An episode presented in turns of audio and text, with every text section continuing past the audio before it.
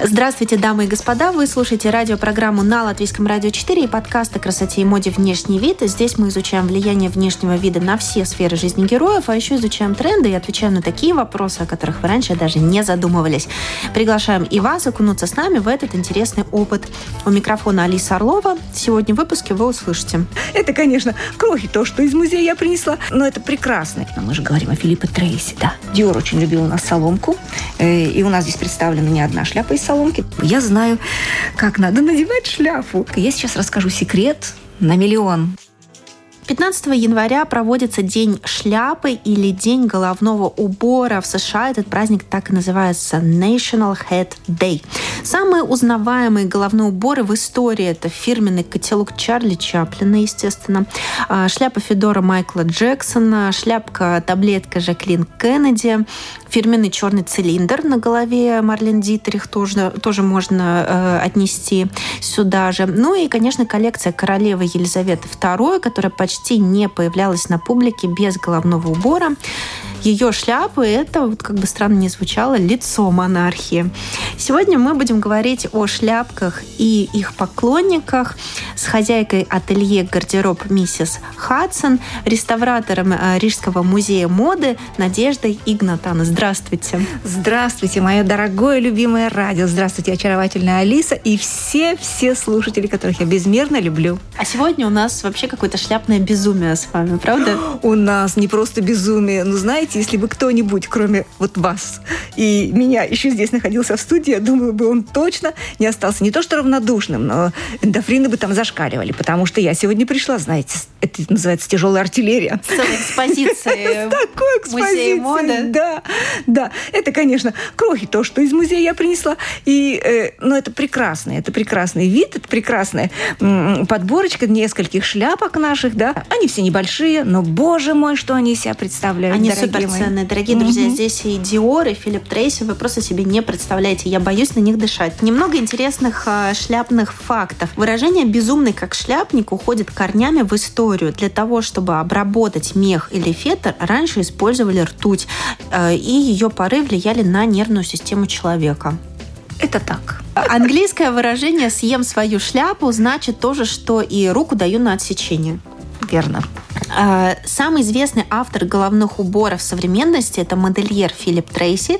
Среди его клиентов королева Елизавета II, э, Кейт Миддлтон, э, Виктория Бекхэм, э, Леди Гага. И произведения Трейси выставляются в музеях по всему миру. Также он придумал головные уборы для фильмов про Гарри Поттера.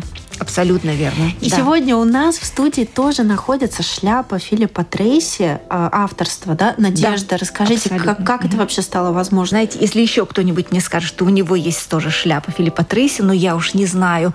Я готова бежать, сломя голову и ноги, как говорится, лишь бы только взглянуть, не знаю, пальчиком притронуться к, та, к такому э, невероятному экспонату. Да, я пришла со шляпой Филиппа Трейси. Это фетровая шляпа густого такого шоколадного цвета. Я думаю, я не могу сказать, это мужская или женская шляпа. Дело в том, что не исключено, что эта шляпа будет унисекс. Да, наверняка она может носиться там как на мужчину, как на женщину. У нее широкие довольно поля, она не является ни федорой э, в таком вот классическом как бы смысле, потому что у нее очень высокая тулья. Тулья у нее настоящая, прям я бы сказала, даже, ну, чуть-чуть ну, может быть, как э, деформированная, да, но вот от барсалина.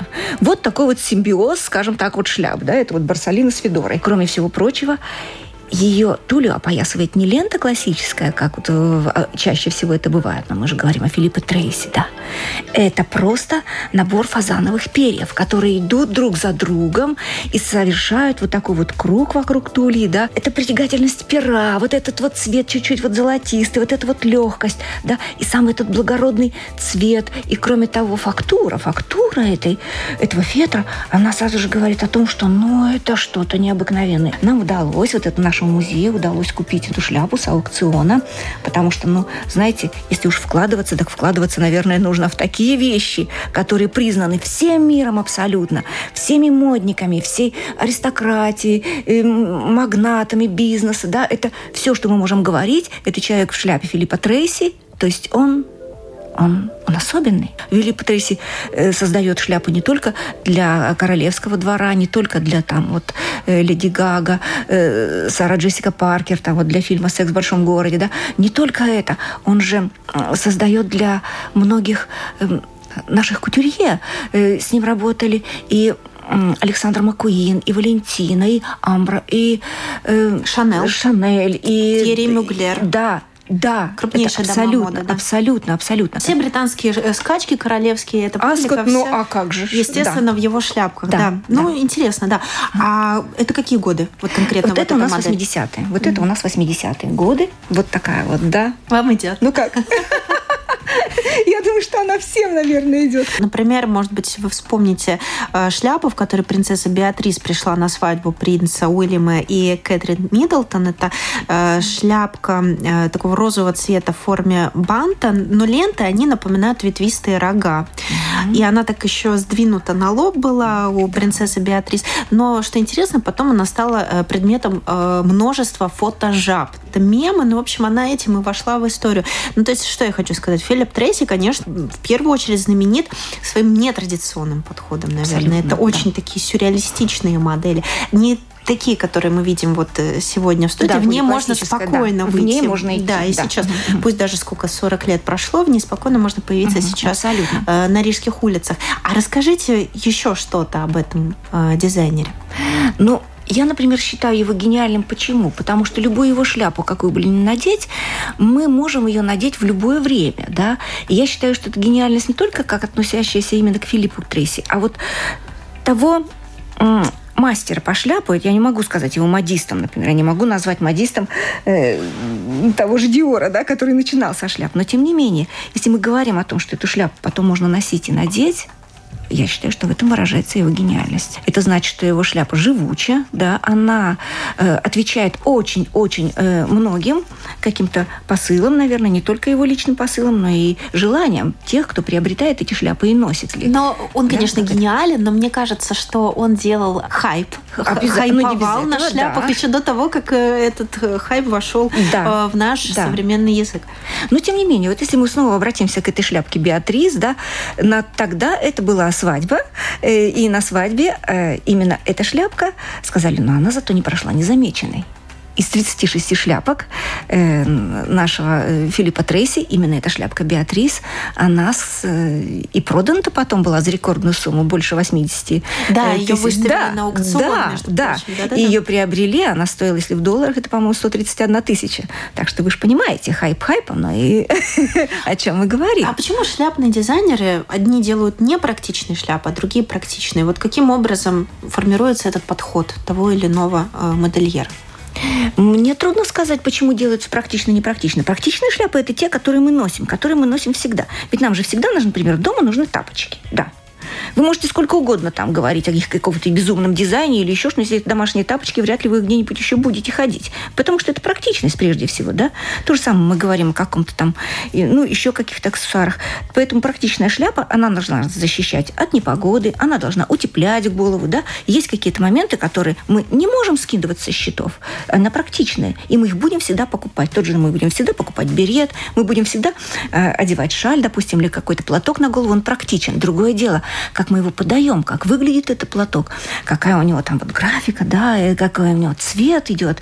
Но это же не значит, что она непрактична. Нет. У нас есть в этой студии еще одна шляпа, которую вы принесли да. из музея. Элементы — это просто, наверное, самое притягательное, что в ней есть. Это похоже то ли на леденцы, честно говоря, я даже не знаю, то ли на какую-то виноградную лозу. А что это на самом деле? А, на самом деле, я думаю, что это целлулоид.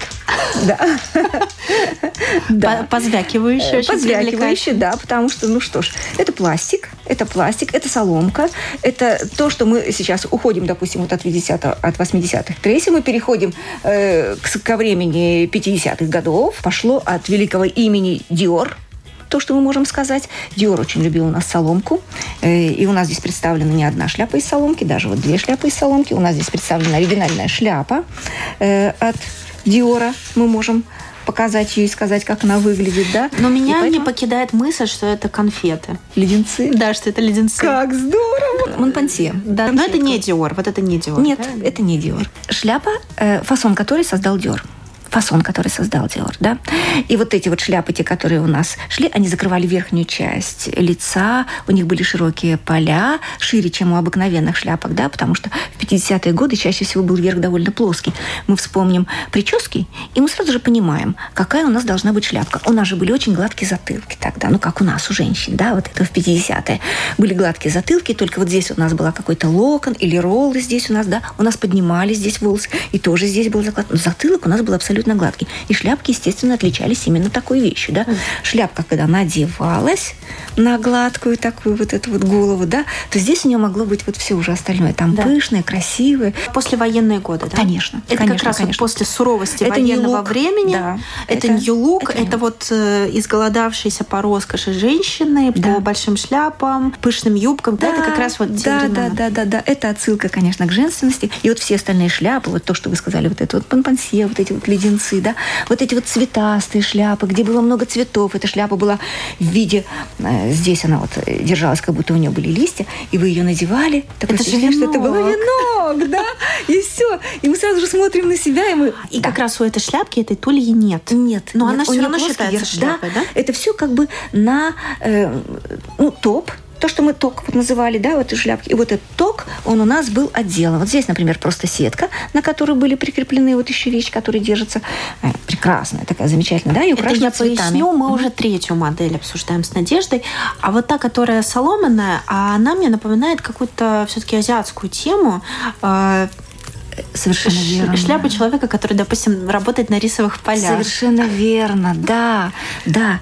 И Диор тогда был вдохновлен вот этими шляпами восточных, вот этих вот Индонезии, да, вот это когда, но она же красивая, она же все равно, она, если вот ее еще украшать, допустим, чем-то, а часто еще украшали каким-то букетиком или еще, здесь просто сама э, ценность этой шляпы в том, что здесь кружева, и вся шляпа сделана из кружева, прямо так вот. И она плетется точно так же, как это любая соломенная шляпа, да, она плетется точно так же. Вот раз, раз, раз, такой да. спиралью, спиралью все это вот нашивается.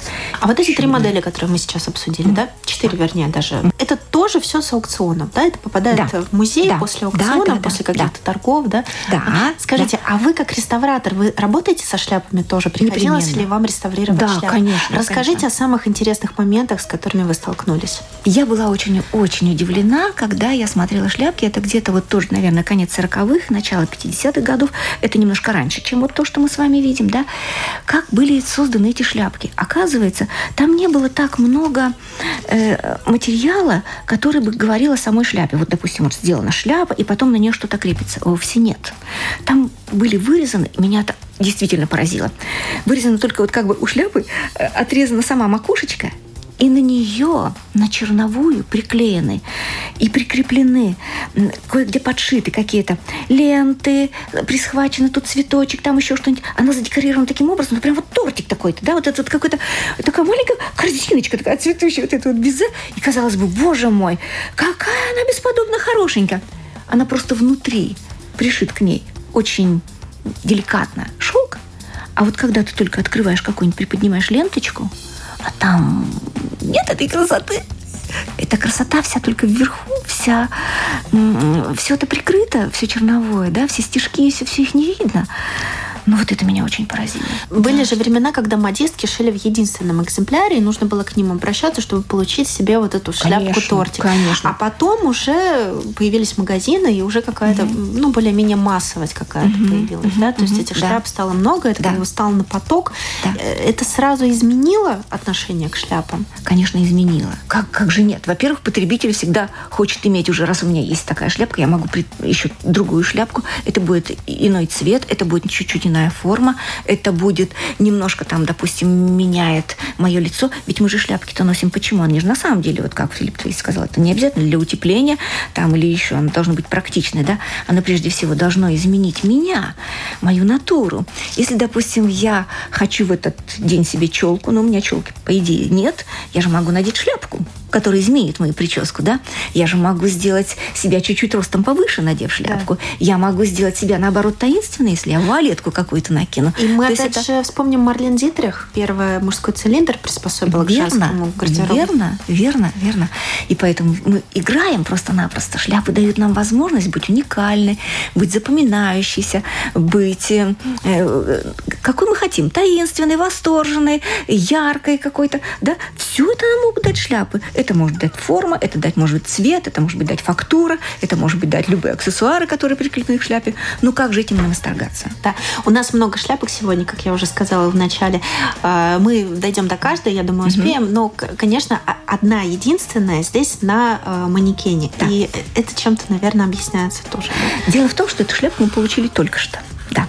И а, она у нас будет э, находиться вот на этом, на манекене на голове, потому что видите, насколько она деликатная. Вся шляпка состоит из перьев. То есть перья один на другой, один на другой накладываются, все перья еще выкрашены, и вся шляпка в таком тоне, э, в таких прохладных, легких тонах, да, чуть-чуть такой зеленовато-голубой, э, э, цвет тайны, цвет сумерек, цвет свидания, цвет ожидания. И она и создает, опять же, прическу, посмотрите. А что это за это, птичка? В это прическа. Ну, вот это, вот это, Не это курица. Нет, а, это угу. курица. Вот это. У нее довольно хорошее перо. Это Но если мы будем говорить говорить, конечно, конечно, конечно. Но вот это вот, да, это курица. Самый лучший, конечно, период, это, наверное, э, сейчас самый популярный, это вот марабу и курица, но очень хорошее перья – это у петуха. Казалось бы, курица-петух, но петух это, это совсем-совсем другая вещь. Это у него очень и иной немножко стержень, более такой гибкий, упругий, который гуляет сам по себе. А если реставрировать а, какую-то перьевую шляпку, как понять вообще, чье это перо было, чтобы подобрать такое же? Это же ну надо как? Это же ориентироваться. Да, к мне кажется, это совсем, мне кажется, это совсем не трудно. Это совсем не трудно. Вот это вот, э, скорее всего, давайте я посмотрю, что здесь. Здесь это будет. Это страус, склеенный вот этот вот длинный страус, э, перо, которое разделено было пополам. Э, перья, как волосы, их также завивают, их можно завивать плойкой, их можно красить, их можно мыть, стирать, их можно... Перья – это волосы. Это то же самое, что у человека, только это у животных, у птиц, да? Кстати, шляпки из волос тоже бывают. Да, mm-hmm. да. Я сразу обратила внимание, что очень маленькая должна быть головка у дамы, которая носила эту шляпу когда-то. Вообще, мы смотрим сейчас на все шляпки, они все ведь довольно маленькие. Посмотрите, они ведь все небольшие. Потому что на самом деле эта шляпка, как и все остальные, они то же самое носят только на, самой, на самую макушечку. Посмотрите, ведь она же крошечная, вот эта шляпка. Но если мы ее опять надеваем, только чуть-чуть, да, вот я считаю, нет, шляпа даже велика. А это как будто да. бы с э, зернами граната или какими-то ягодами. Да, а что это за шляпа? Ягоды. Расскажите о ней. Ну, она как таблетка, как шляпка-таблетка. Да, она как таблетка. Это я не буду говорить о том, что это очень-очень популярный такой бренд. Это э, Реномича да, э, шляпкой. И она то же самое, в принципе-то, состоит вот из сетки, на которой вот эта вот корпусная такая вот эта вот сетка просто, и, которая была натянута на форму, и к ней вся это вот пришит вот этот вот декор. Вот очень простой, но совершенно эффектный способ э, сделать на голове нечто невероятное, да? Но вам ну, идут ну, все. Ну, ну нет, я же их даже примеряю совершенно Знаете, без... мне кажется, что вот это зависит от лица, от формы головы. Что это такое в человеке, которому идут все формы шляп? Я думаю, что это... Не скажу, что мне идут все формы шляп. Я просто без зеркала могу надеть на себя шляпу. Я знаю, как надо надевать шляпу. Знаете, у каждого человека... Я сейчас расскажу секрет, на миллион. Вот, дамы, если вы будете где-нибудь примерять шляпы, даже просто баловаться с подружками в магазине, мне то или еще что-нибудь, или где-нибудь наберетесь на какой-то там, я не знаю, на блошиный рынок выйти, где куча шляпок, обратите внимание вот на что. Сначала посмотрите на себя в зеркало и посмотрите, где у вас находится естественный пробор волос. У всех он есть. Вот у меня, например, он распадается вот здесь, вот с этой стороны. Боковой да, да, он у меня сбоку. У некоторых есть впереди, у меня есть сбоку. И я всегда надеваю шляпы именно на эту сторону. Вот есть у нас есть природная гармония, которая дает нам сразу же подсказку о том, как лучше надеть шляпку. Я не буду шляпку э, надевать всегда только исключительно прямо. Все шляпки у меня будут чуть-чуть наклонены, вот как говорится, на эту ось надевают, да. И вот тогда, вот с этой вот размерно с этой осью, у нас все равно есть э, своя э, какая-то такая геометрия, да, вот эта вот асимметрия красоты, я бы сказала, да, которая нам даже даст самый выигрышный момент, вот когда мы надеваем шляпку. Когда вы можете без зеркала надевать на себя любую шляпочку и чуть-чуть допустим, кокетливо сдвинуть ее вот на ту сторону, где у вас пробор, прикрыть, как говорится. А помните, вот был ось. такой фрагмент да. в культовом фильме «Унесенный ветром» Вивьен да. Ли Скарлетт угу. О'Хара, она не той стороной надела шляпку. Да, она после... не знала как. Я, знаете, могу сказать, есть шляпы, которые не обязательно предусмотрены, вот именно вот эта вот сторона должна быть здесь. У нас, посмотрите, с вами есть невероятная, изумительная шляпа-змея. Вот какой стороной вы бы ее надели? Наконец-то вот мы дошли. Вот, вот это моя любимая, на самом деле. Глубокий э, бордовый э, цвет mm-hmm. бархата, ну и оформлена она, мне кажется, это кристаллы. Это, это стеклярус. Это стеклярус. Да, это стеклярус. А можно я ее потрогаю? Конечно, конечно, конечно. Кокетливая змея такая. Ну вот да. Пригрели. Есть шляпа та, которая, вот, например, как это, она стабильная должна быть у нее, потому что есть такой вид, она должна быть, быть вот таким вот этим абажурчиком. Она прямо стоит стоит. А вот эта шляпка, например, змея, ее можно надеть, змею развернуть в ту сторону. М-м-м.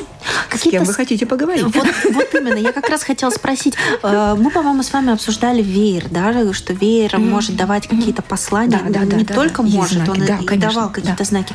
А шляпа, шляпа, вот, например, в форме змеи, она могла нести какой-то посыл? Ведь мы все даем посыл мы с вами, правда? Даже макияж у нас. Да. Любая одежда, если что-то серьезно кто-то воспринимает, мы всегда это можем обернуть в шутку, потому что что, в принципе, это только фетиш, да?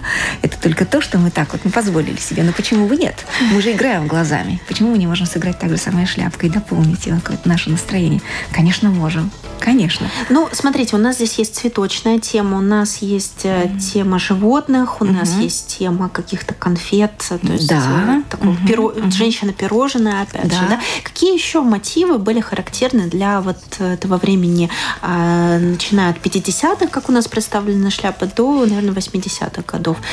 Это такой огромный вы задали сейчас временной отрезок. Хорошо, мы можем его сузить. Да, мы можем его сузить. Но вот смотрите, если 50-е шляпы, они были в основном очень-очень женственными, да, то, что мы говорили, чтобы подчеркнуть там силуэт New Look, это вот эту вот осиную талию, конечно, для этого нужны были какие-то перчаточки, женщина должна быть женщиной, это все цветы, это должны быть растения, это должны быть, ну, какое-то вот неуловимое что-то такое, да, вот как газовый шлейф, тут тянется за женщиной, женщина ушла, но ее облик вот остался, да, да. вот это вот впечатался. Это у женщины обязательно должно быть, да. 60-е, это у нас пошла меняться мода. Во-первых, у нас открылась синтетика.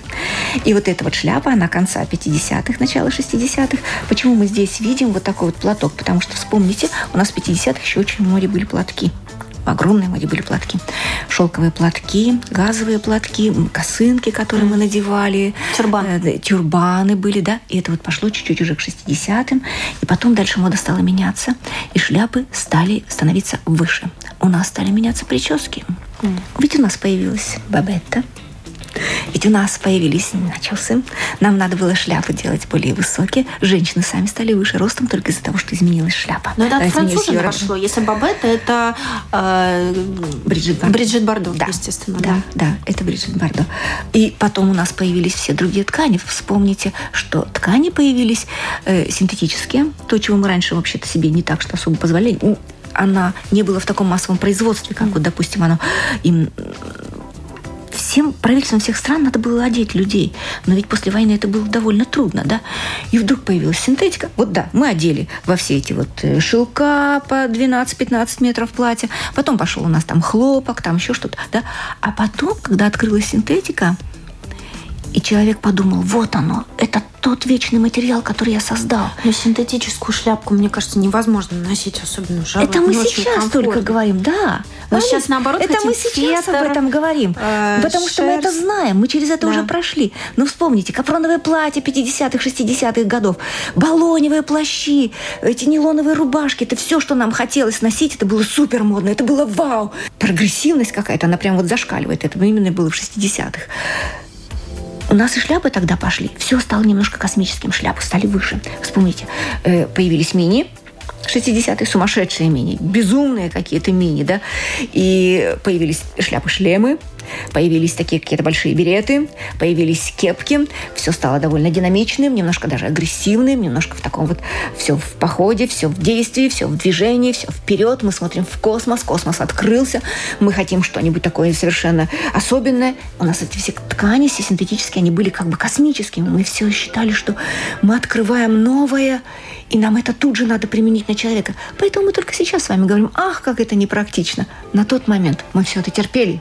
Мы хотели быть впереди планеты всей. Мы хотели быть в авангарде, и поэтому мы все это носили. Потом только мы поняли, что да, увы, человек – это прежде всего животное. И, наверное, ему надо быть то, с чем животными, э, с чем все животные, в общем-то, связаны. Это натуральная ткань, это шерсть, это шелк, это хлопок, это тот же самый лен, крапива, это можно было, ну, то, чем нам, в общем-то, природа наградила и чем нас обласкала этим вот. А если сейчас мы посмотрим современные коллекции, вот у нас опять э, через какое-то непродолжительное время будет очередная неделя моды, угу. а увидим ли мы там шляпы вообще?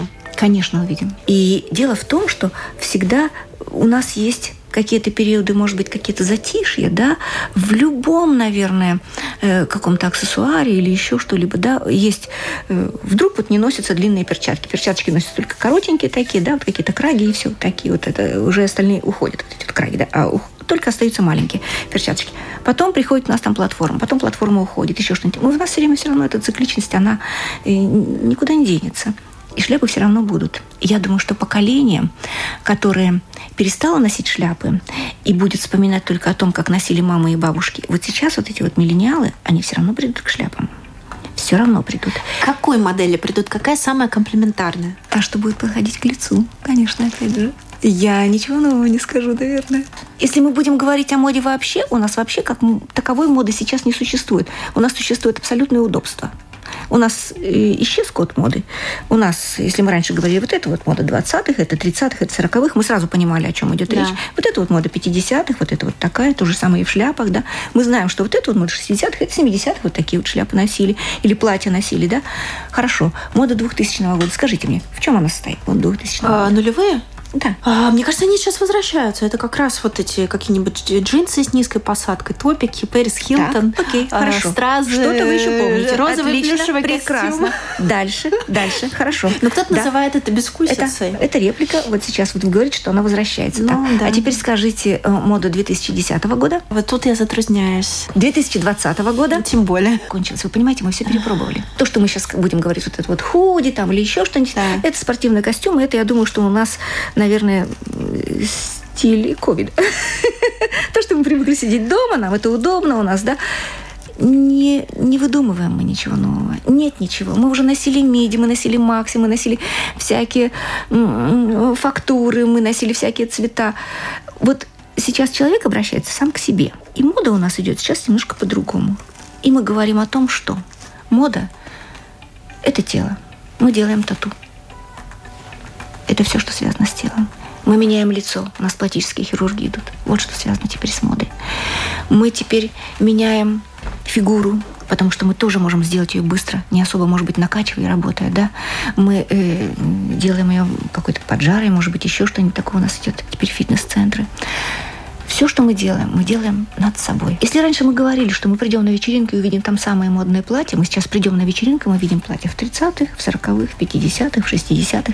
И все это будет модно. Мы скажем, вау, как стильно, боже, как круто на самом деле все это реплики тех годов. Спасибо большое за это изобилие. Дорогие друзья, вы можете зайти на сайт Латвийского радио 4 и посмотреть нашу подборочку, нашу галерею э, сегодняшнего выпуска и сегодняшней студии, посмотреть, э, увидеть своими глазами все шляпки, которые Надежда сегодня из музея принесла к нам. Да, а вы в музей еще можете зайти, потому что там вы увидите знаменитую вот эту шляпку, о которой мы говорили, шляпка.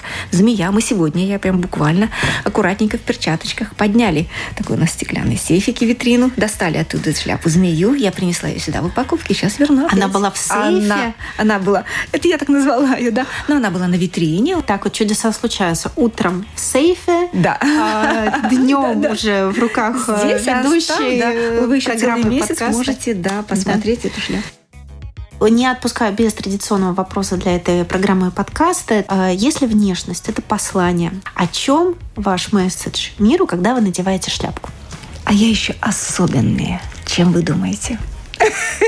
Да, наверное, это так. Я еще более особенная, чем вы думаете, потому что я вот я думаю, что не каждый человек э, и осмеливается, наверное, надеть шляпку, да, потому что ему кажется, может быть, я выгляжу нелепо и все. Конечно, нас ритм жизни не позволяет, наверное, все время ходить в таких-то шляпках, но ну, носите шляпки, ну, ну, давайте как-то делать над собой усилия, давайте сделаем этот мир прекрасным. Пусть эта банальная фраза не пугает вас, а наоборот, может быть, даже сподвигнет к тому, что, ну да, ну давайте, хотя бы баловать себя и баловать мир, и самим баловаться в том, чтобы примерять эти шляпы. С вами была Надежда Игнатаны и миссис Хадсон, и владельцы гардеробной миссис Хадсон, а также э, реставратор музея моды.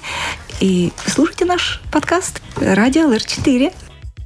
Друзья, нас можно слушать в радиоэфире. Обратите внимание, что с Нового года внешний вид выходит по четвергам после выпуска новостей в 10 часов утра. Также нас можно слушать в удобное для вас время на всех подкаст-платформах Spotify, Google Podcast, Apple Podcast. Следите, подписывайтесь, отправляйте друзьям. Это поможет продвижению программы и подкаста. У микрофона была Алиса Орлова. Вы слушали «Внешний вид». До свидания.